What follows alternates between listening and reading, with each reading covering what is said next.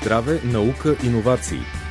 Подкаст за откритията в медицината и достиженията на науката, които ще подобрят живота на пациентите през следващите 5 години. Този епизод се реализира с финансовата подкрепа на Асоциацията на научно-изследователските фармацевтични производители в България. В четвъртия епизод на подкаста Здраве, наука, иновации ще ви срещна с професор Ивайло Търнев. Той е откривателя на 13 редки наследствени заболявания. През 2018 година получи Българския медицински Оскар за цялостен принос. Нека да кажем, че професор Търнев е ръководител на експертния център за наследствени неврологични метаболитни заболявания към Александровска болница, началник е и на клиниката по нервни болести в болницата, но професор Търнев е и председател на Комисията за лечение на редки болести у нас. Член е, разбира се, на Националната комисия по редки болести към Министерство на здравеопазването. Вие сте и консултант на Здравната каса в тази област. Има ли иновации в лечението на редките болести в България? Има ли такива достъпни лекарства и лечения? Аз вече 27 години работя в това поле. Когато започнах, нито една болест не се лекуваше. Така че основно се занимавахме с диагностика, с профилактика, но не и с терапия. През последните години може да се каже, че има една огромна крачка напред, че се извърши е, революция в лечението на някои тежки и нелечими болести, като спинална мускулна атрофия, като прогресивна мускулна дистрофия тип Дюшен, като транстиретинова фамилна амилидоза, болест на Ниман пик – и други болести. И ние сме изключително щастливи от този факт.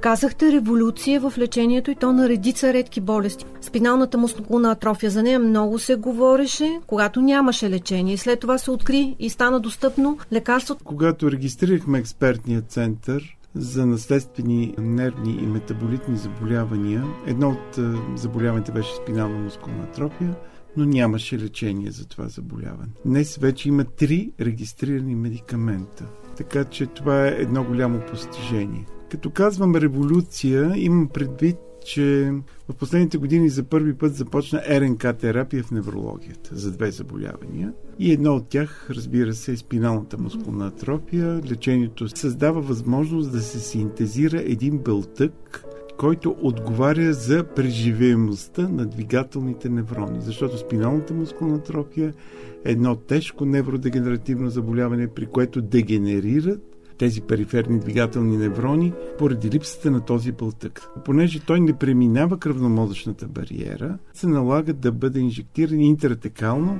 или с лумбална пункция. Това лечение беше регистрирано в Америка, в Япония, в Европа, включително и у нас. В първоначалния консенсус, който подготвихме, беше показано основно за деца. Да, така е. Да, защото и клиничните проучвания бяха само за детска възраст. И до момента ли е така? Не. Излязоха нови клинични проучвания, които показаха по категоричен начин ефекти при възрастни.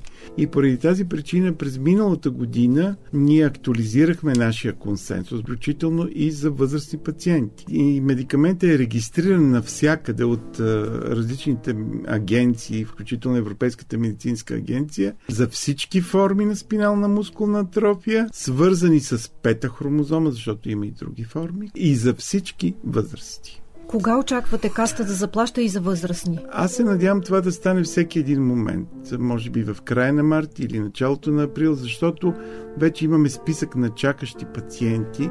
Имаме вече 4 пациенти, които чакат, които са млади хора на 19, 20, 20 и няколко години, които отговарят на всички критерии и за които това лечение е единственото възможно. Надяваме се да е максимално скоро.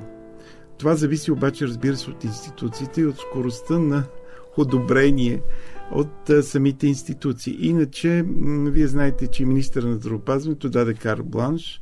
Очакваме всеки един момент това да стане. Още повече, че вече 40 деца в България се лекуват. Някъде около 58% от пациентите имат подобрение, но това не е панацея. Не при всички се постига ефект. Има огромно значение кога започва лечението. Дали започва в началото на заболяването или започва късно, когато пациентът е вече много инвалидизиран. Прилага се при всички пациенти, които отговарят на изискванията и, и които всъщност нямат изключващи критерии. Към изключващите критерии трябва да посочим тежкото изкривяване на гръбнак, кифосколиозата, но трябва да кажем, че се създадоха терапевтични възможности и за тези пациенти. Вече има медикамент, перорален. Да, казахте три медикамента да. за спиналната мускулна атрофия. Това е да. важно. Кои са другите два? Другия медикамент, на който възлагаме огромни надежди, това е един перорален медикамент. Този медикамент вече е регистриран от FDI в Америка, също е регистриран в Англия. Все още не е регистриран в Европа. Очаква се през април тази година да бъде регистриран и от Европейската медицинска агенция. Но, благодарение на фармацевтична компания, която произвежда медикамента, ние имаме одобрена състрадателна програма, при която вече медикамента е наличен в България. Преди още да бъде регистриран в Европа, ние разполагаме с него. Той се осигури безвъзмезно на всички пациенти, които са с първи и втори тип спинална мускулна трофия. Това са по-тежките форми. Тоест приложили сте го вече? Вече започнахме лечение. Това е новина. Това е в последната седмица. Това е нещо съвършенно ново. Така че все още за ефект не можем не да може. говорим, но да. имаме впечатление от пациенти, които се лекуват в чужбина, включително и български пациенти, с много добро терапевтично повлияване няма възрастово Тоест, ограничение. Пациенти, Имаме деца, които са на 2-3 години. Имаме одобрена пациентка, която е на 50 години и казва, аз съм ветерана на всички болни в България. Тя няма да се разсърди, че ще спомена името. Тя е поетеса. Гергана Сулева се казва. И беше една от първите, която искаше да започне това лечение в нашия център вече има около 5-6 пациенти, които са одобрени. Тази състрадателна програма ще функционира до одобрението на медикамента от Европейската медицинска агенция. Всички тези пациенти, които се бъдат включени, ще продължат да бъдат лекувани.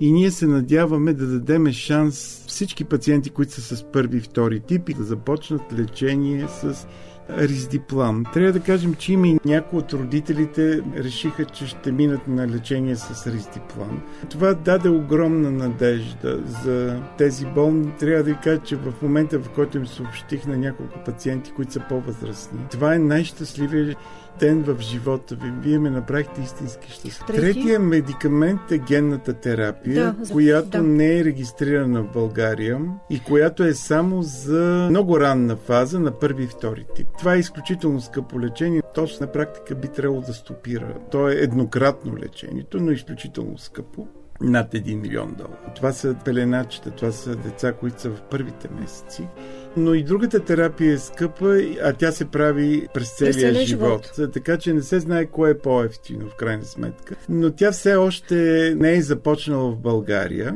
да се прилага, не е регистрирана. Терапиите при мускулната дистрофия тип Дюшен, новостите какви са? Има ли генна терапия или терапия с стволови клетки? С стволови клетки категорично няма терапия. Идват разни турски професори, обещават с терапия с стволови клетки. В Турция има семейства, които плащат големи пари. Това се случва в частни клиники почти криминално, защото терапия с стволови клетки е забранена в Турция. Казвам го най-отговорно, защото съм говорил с националния консултант по детска неврология, професор Халук Топалоглу, който казва, че в Турция е забранена такава терапия. Никъде в Европа, в Америка, в Япония и в цивилизования свят не се прилага терапия с стволови клетки при прогресивна мускулна дистрофия тип Дюшен. А какви иновации имаме в тази област достъпни за нашите пациенти? Това, което разполагаме, не само ние, ами целия свят. И едно на 3500 момчета се ражда с това заболяване. Да. Трябва да кажем, че единственото лечение е възможно и то не е при всички пациенти, а само при пациенти, при които имат така наречените погрешно смислени точкови мутации. Само пациентите с този тип мутации само те могат да бъдат лекувани с една нова молекула, която влияе върху рибозомите в клетката и води до синтез на дистрофин. Този медикамент се нарича аталорен. Ние имаме опит с лечението с този медикамент и в клинични проучвания и видяхме с няколко деца безспорен клиничен ефект. Всички пациенти, които са с дюшен, те спират да ходят до 13 години. Някои от тях спират да ходят и много по-рано и развиват и дихателна недостатъчност. Тези пациенти, които са на лечение с аталорен, те продължават да ходят самостоятелно много по-дълго. Техният витален капацитет се запазва много по-висок, отколкото тези пациенти, които не се лекуват. Има клинични проучвания, а има и лични впечатления от колеги, които работят на много високо равнище в европейски експертни центрове за пациенти, които са открити изключително рано, т.е. преди още даже да започне заболяването. Това са били брати и сестри на вече пациенти с развита симптоматика, които носят същия генетичен дефект. Независимо от тежестта на формата, може да е първи тип, най-тежката форма, това са деца, които умират до 18-я месец, максимум до 2 години. А при ранното откриване тези деца прохождат и се развиват нормално. Необходими ли са и какви още иновации по отношение на лечението на редките болести в България? Ами още една терапия имаме много вдъхновяваща и впечатляваща. Това е още една РНК терапия при транстиретиновата фамилна амилоидоза. България има ендемичен район, югозападна България, България има над 125 семейства засегнати с над 220 болни с транстиретинова фамилна амилоидоза.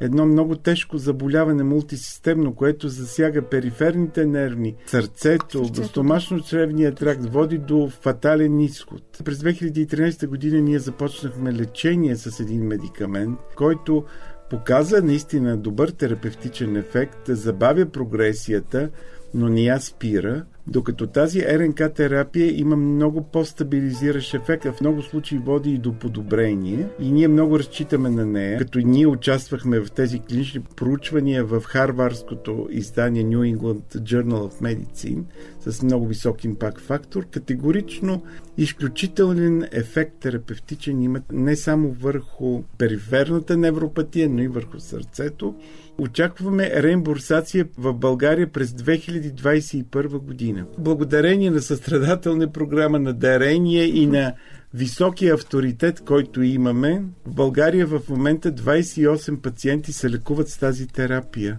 Колко още чакат? Поне 5-6 има, които в момента се нуждаят спешно от тази терапия.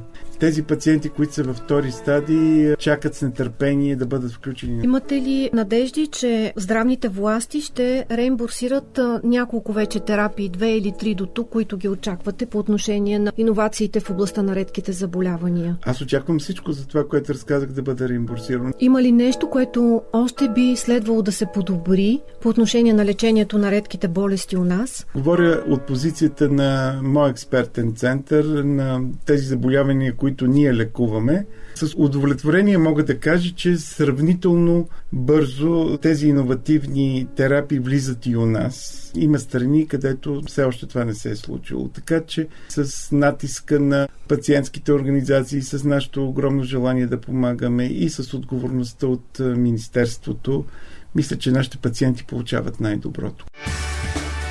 Чухте епизод от подкаста Здраве, наука, иновации, реализиран с финансовата подкрепа на Асоциацията на научно-изследователските фармацевтични производители в България.